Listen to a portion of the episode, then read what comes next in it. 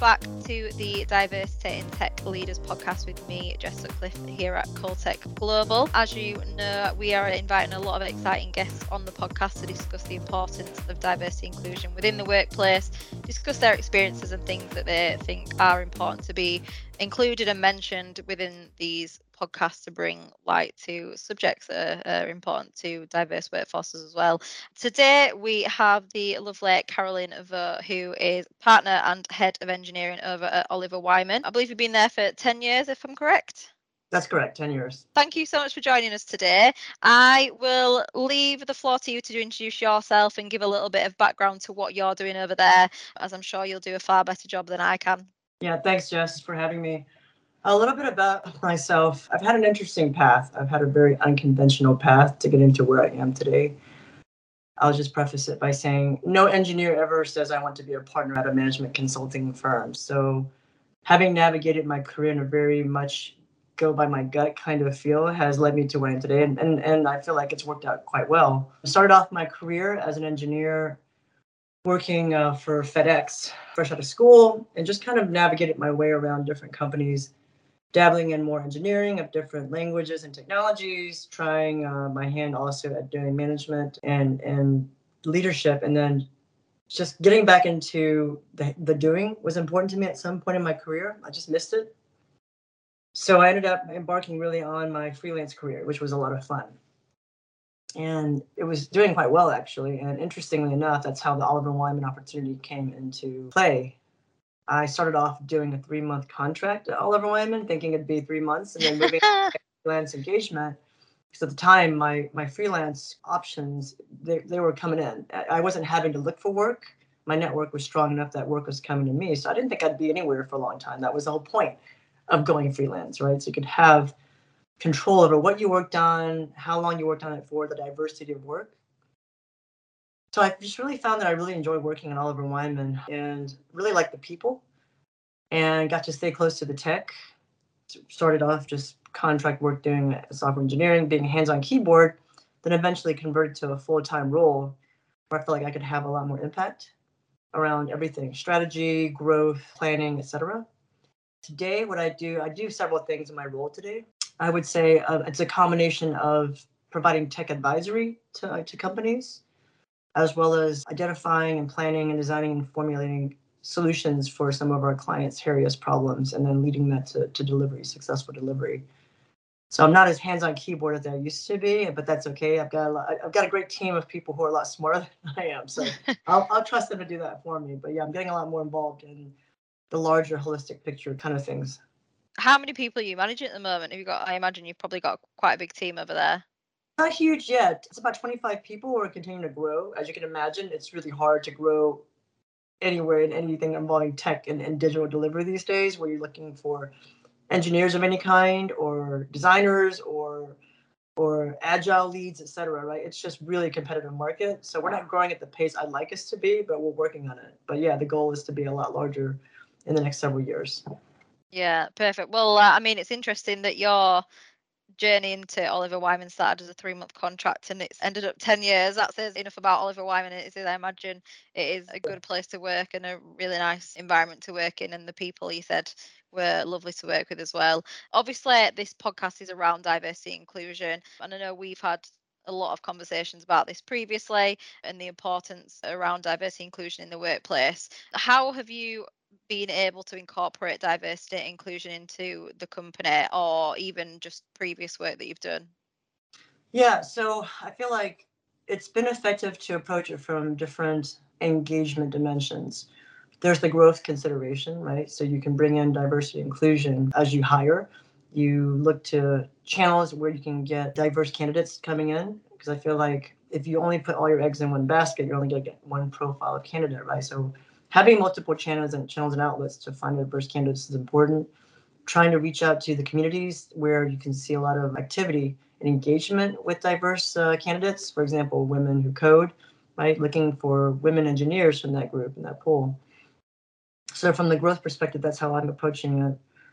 From the, I think, retention perspective, it's a little more interesting. It, it requires a very proactive stance to ensure that you know I, I can hire 500 women tomorrow, but if I don't do a good job of retaining them, it's all moot. So I think retention is a key part of ensuring that you've got really incorporated diversity and inclusion in your organization. So being mindful of the diverse colleagues that you have, making sure that they feel at home, making sure like they feel like they belong is a proactive conscious act you have to do. You can't be passive about it. You can't be like, hey, they'll figure out their way once they get here. You got to make sure that they have the right support groups. You want to make sure that they have the right activities that can make them feel like this is a place where they feel that they want to stick around for a while. Beyond just growth and retention, I feel like there's also just the mindset of, of making sure that you speak about IND, not in a way that's shoving it down your throat, right? Because that yeah. doesn't ever work.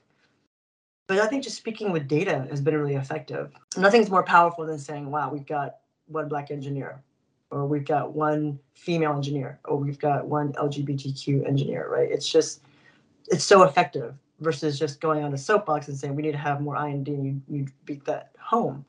It's more effective to say diversity is powerful, right? Because it brings in diversity of thought into your organization.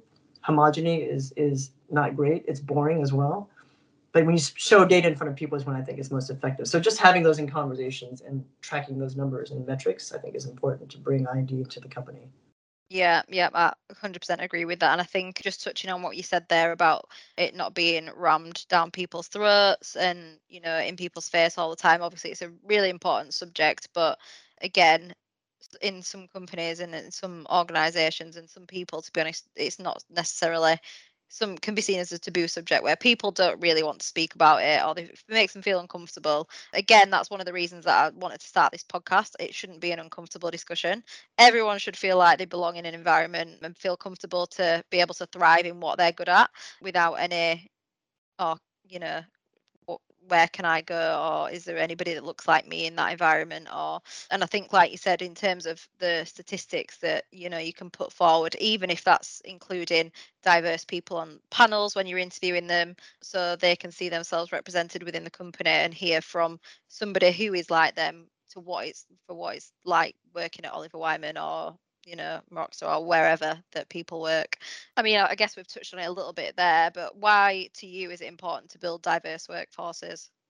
I've just seen it be a much more interesting culture and place to work when you have diverse colleagues.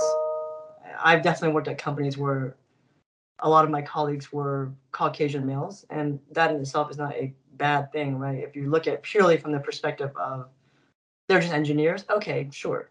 But it's just it's not very exciting. It's really not in terms of the feeling like you don't you're just that one token woman, or you just feel like conversations around maybe some of the same topics like golf or baseball. making it up, you know, like it, it doesn't make you feel like it's a place where you feel you can really thrive and shine and feel like you're included. Um, so having different perspectives, having different backgrounds and experiences, having different stories, having different socioeconomic um, narratives. I just feel like it just makes for a much more interesting place to work. Additionally, I think it's fascinating how cultural diversity, for example, gender diversity, any kind of diversity can impact what you do for for an engagement, for building something. So for example, I remember I was working on a project one time for a client and we were working with the UX and UI designers and they brought into like like Carolyn, we shouldn't maybe use this icon because this might be offensive to our Muslim consumers, right? For example, and it's just something like that, little nuances, right? So just having diversity in your organization can help you make a more effective end game and, and, and, and solution in general because the considerations you don't think about when you're not from a certain background impacts what your output can be. Same thing with accessibility, right? If you're not, it helps to have, I think, the additional expertise and experience, I think those personal stories can help to really influence what happens when you have to build something for an accessible needs uh, audience, for example. I just think it's just interesting because it, it bleeds its way into problem solving because it's those additional perspectives that can make you think of things you just didn't before and you might have overlooked things. So there's a bunch of different reasons why I think it's so important, but just from the high level interesting perspective i just love having diverse colleagues you know personality yeah. diversity racial diversity gender diversity lgbtq diversity it's just it makes for a much more fun uh, dynamic. Absolutely and i think in terms of you know people giving their ideas or giving input in terms of like we were giving the example about why it might be offensive to muslims or the islamic culture I think at the end of the day, if you're joining a business and you've invested into that business, everybody's got the same goal for that business to be successful or whatever you're releasing, the rollouts, whatever's going on in the company, everybody's got the same end goal to be able to make it successful. So to be able to get everybody's ideas together and being able to cover every single different aspect of people's areas where it might you want to appeal to everybody at the end of the day, regardless of your market. So to be able to be able to do that with a diverse workforce is going to be the easiest option for you at the end of the day, to put it frankly. So I imagine, you know, you've probably done your fair share of hiring over the years. What difficulties or growing pains have you faced when trying to build diverse workforces? Because I mean, by all means, I don't want to this these podcasts to come across as if like it's the easiest thing to do in the world because it's not. Like you said, if I scroll down on LinkedIn, even when I'm searching for candidates, I could get to page two or three before I find a, a woman or a person of colour, or for example, communities like who are maybe disabled or LGBTQ. These are things that you can just see from a picture or you know pronouns yeah. or whatever the case is. So it's it's not always the easiest to find. So what difficulties and growing pains have you found when you're sort of doing the recruitment process? Exactly what you said. How do you increase and cast a wider net, right? And, and making it an effective use of your time versus it just being scrolling through pages and pages of something like LinkedIn. It takes a lot of creativity, it takes a lot of networking to understand who you can tap into, what networks, what groups, who people know, who they know, right? To just, it's a numbers game, right? So making sure that you get tapped on those right networks, I think, is one of the biggest challenges. The second challenge I would say right now, the marketplace is so hot. It's ridiculously hot. Yeah. Right. so it's like you're competing with tons of other companies who are vying and jockeying for similar profile of candidates, right? Strong, communicative, mature in thinking, and diverse. And so everyone is jockeying for these candidates. And so it's just insane. It's really insane. I we're still struggling with it now, right? It's just we're doing what we can. And I feel like the only thing I can think of is to continue to cast a wider net, which means finding additional channels, right? To to again try to reach out and connect with. It's beyond just being a sending a generic email, right? You gotta make sure you connect with people. What is that first message you send out so people want to engage with you versus a generic recruiter message? You know somebody who might know that person too. It makes it even better to, to entice them to want to talk yeah. to you and apply, right? So your network is just as important as the channels that you choose to to use, like the platforms that you use and the services that you use. Yeah, absolutely. And I think, you know, in terms of reaching out to a wide audience, especially for people like you, you probably don't have time to do that. And yeah go here, there, and everywhere looking for people than the sort of the usual sources, which is time consuming. There's so much to be done and so many different groups.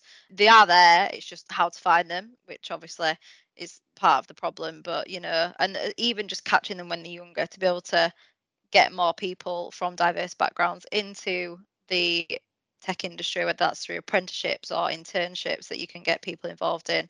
So yeah, obviously you know, you've been a, a, manager for a while now and made partner this year.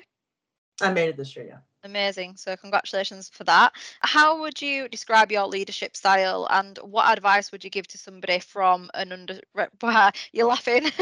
I am. Um, go on, I'll let you start finish the no no no like, the first question first. I feel like my leadership style is somewhere along the lines of I would say motivating and empowering tiger mom. I love to let people shine. I like to give people opportunities and stretch roles. And I also feel like people will rise to the occasion when when you put them in that situation, right? So I feel like there are different styles. Some people I think a little bit more we'll call it warm and fuzzy. I'm not saying I'm not warm and fuzzy. It's just that my thing is I know people are very competent and all they need is a little bit nudging and coaching and mentorship and steering in my direction.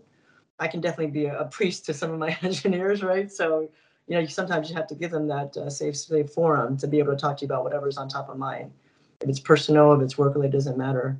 But at the end of the day, I think most people really want enablement and empowerment, especially with engineers. I had an interesting debate recently with a friend of mine. She was she's not technical. She was saying that she thinks that engineers want power. I was like, no, engineers want empowerment, right? That's just yeah. that's just the nature of the profile anyway, back to what the leadership style is, what advice I'd give. Oh man, that's just a lot. Whether or not it applies to people, I don't know. But this is, I feel like, what could work for some people. Don't be afraid to be different. Don't be afraid to be a bit of a maverick. I know it's easier said than done when you're more junior in your career, but it has to start somewhere, right? I'm not going to wake up tomorrow and have biceps the size of Arnold Schwarzenegger's just by working out once, right? Time and practice. So yeah. I'd also people start start with something little and and push the envelope and do something different. Be disruptive with intention and purpose, but don't feel like you always have to follow the rules. I, I actually say I recommend to people it's easier to ask for forgiveness than permission. Yeah. So get in that mindset. Just do something for the right reason and don't feel like you have to settle for settle for doing something that's mediocre, right? But on the other hand, I also give advice of pick and choose your battles because you can't fight every single thing. You just it's yeah. just you'd be exhausted, right? So pick and choose the hill you die on. That's what that's another piece of advice I give to people. Get comfortable being uncomfortable. I know it sounds really cliche, but getting people to step out of their comfort zones is sometimes a really big challenge. It's conflict, right? Confronting someone is hard. Yeah. getting someone to start that, it's important. Just again, get comfortable being uncomfortable giving a speech in front of a big group of people, especially senior stakeholders, right? That's uncomfortable, but get comfortable yeah. being comfortable with that. It kind of falls in line with stretch rules, but it helps you grow and develop as a person, right? Not even necessarily related to only work. It also can benefit your personal life. Because if you can start to deal with confrontations at work in a constructive way, you can also probably do the same in your personal life, right? So that's pretty much uh, the four, I would say that's the four pieces of advice I give. I think as well, being uncomfortable is so important for growth. Remember when I first joined the staffing business, even picking up the phone, I was so nervous to make first call, especially to people like you, who you know you've got from the outside, you've got your life together. You're a powerful woman. You're in a place of power. It can be so intimidating, even for example, like stakeholders you were mentioning. But at the end of the day, everybody's just people. Thank um, you. Yes, thank you for saying that because I feel like I, one thing I really sometimes really dislike are titles. I feel like they cause artificial yeah. distance. So when I was talking to you, I didn't see myself as I'm a partner head engineer. I'm just like I'm just curious about what you want to talk about, right? Yeah. help us find people. That's that really is what it boils down to, and yeah, that's why I think our rapport has worked out so well. There's no weird artificial like. yeah. I just want to help desperately to find. I'm just desperate to find more diverse, you know, engineers from my group yeah i just want to do my job and you just want to do your job and that's exactly. uh, that's literally what people are doing. So it's just getting out of that comfort zone and putting yourself in there jumping headfirst i remember my mum gave me an example. She was working for a company and her boss would make her deliver the company files or whatever to their director because she was so scared to do it. And then the minute she wasn't bothered about it, she was like, "Oh, you don't need to do that anymore," because she knew that she'd done it now. She wasn't bothered about it. She'd reached the comfort zone, and it was some on to the next task. So yeah, I think that's super important. Anybody who's listening, it can be scary, but just do it. Yeah, Why not? Again, practice makes perfect. I'm telling you, start somewhere small. See the success from that. See the response from that being positive. Right, nothing horrible happened. Keep uh, increasing what you're you're challenge yourself with and what you're getting comfortable with, right? So yeah, exactly. And failure is not always a bad thing either. It's a learning curve. It's you know, it's never a loss. It's always something that you've learned at the end of the day.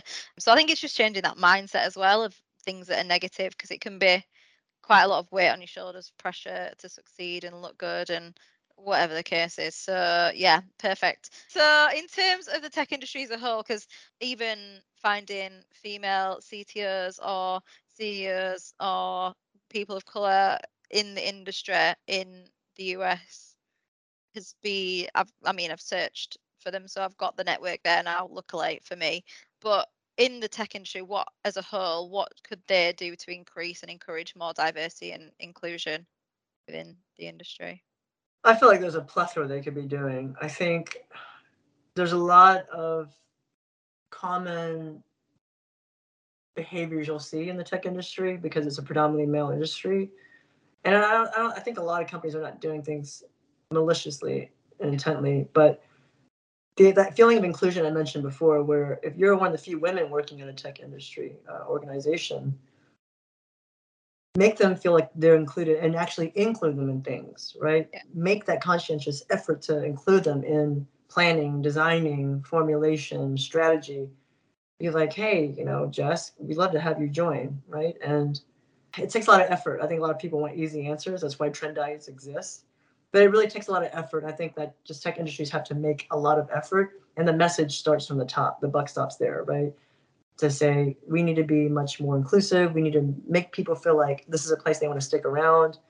You know, so don't do things like have the bro culture. Don't, don't forgive that. Don't say, well, that's a make excuse, right? Don't excuse of, well, that's just the way it is in San Francisco or Silicon Valley or whatever. You have the, the ability to change it. So I think being mindful that you have a lot of things to change under your control, make sure that you're doing things like showcasing your best and brightest diverse colleagues. When you have marketing campaigns, as you know, companies will have them, like we have ours. Yeah. we use social media uh, channels like we have Instagram and LinkedIn and Facebook, et cetera. And we showcase some of our best and brightest people. I think we have room for improvement around who we showcase and why. Right. So I think again, being mindful and, and including it almost like an IND first kind of mindset makes you think about how do we embed organically IND into what we're doing, right? Versus I think getting into the status quo of what you're used to doing. Just being able to let some of your diverse colleagues really, I think, step up and shine. Like have like have a fun event of like ask me anything. It doesn't have to be about race or gender or you know culture or ethnicity. It doesn't have to be heavy stuff every time. It could just be like, hey, let's talk to you know, Susie, and she is a designer and has worked for us for five years. And let's have it ask me anything, right? Yeah. Yeah. Just, just showcase people out there and let them have their moment to shine and get them out there, feature them prominently, mm-hmm. and just let them be front and center so that people can say, oh, it's not just a bunch of bros or guys at a company, right? Or it's not just a yeah. bunch of college males, right? It's like, again, it has to be like a very mindful, conscientious act to include them. And that means showcasing them, featuring them, having them step up and emerge as subject matter experts in their area, right? But really sometimes asking. I think that pull model of comms is just as important as the push model of comms. Because sometimes people are shy, they need to be coaxed out of their out of their shells, right? Yeah, and I think even just giving them a platform, one thing that I want to do, and I hope nobody steals my idea from saying this, but when we are out in Austin, I really want to do sort of like a you know, head of engineering or CTO plus one, where they can come with somebody who's you know made good progress in the last couple of months or last year or whatever and they've got a platform to speak about what they're working on their ideas what they want to do through the future because at the end of the day these are the future of the tech industry and even just giving them that little platform of confidence to say you've done well you know it's it's a it's a cool idea so i do want to do an event like that at some point in the future so you heard it here first. Nobody steal it. so, in terms for you, then, what are your plans for the future? What does the future look like for Carolyn? I would say world domination and then opening up eventually some kind of a franchise like Arby's or Burger King. Sounds about right. I will be the first customer. wow, there you go then all fun and games. Exactly. Well, Carolyn, it's been an absolute pleasure. Thank you so much for joining us today. If you could leave our viewers and listeners with one last piece of advice or sentence, however you want to word it, what would that be? Be bold. Cool. Amazing. That's perfect. Yeah, I look forward to seeing well your burger place to be opening up to be honest. I'll keep you posted. Thanks for having me, Jess.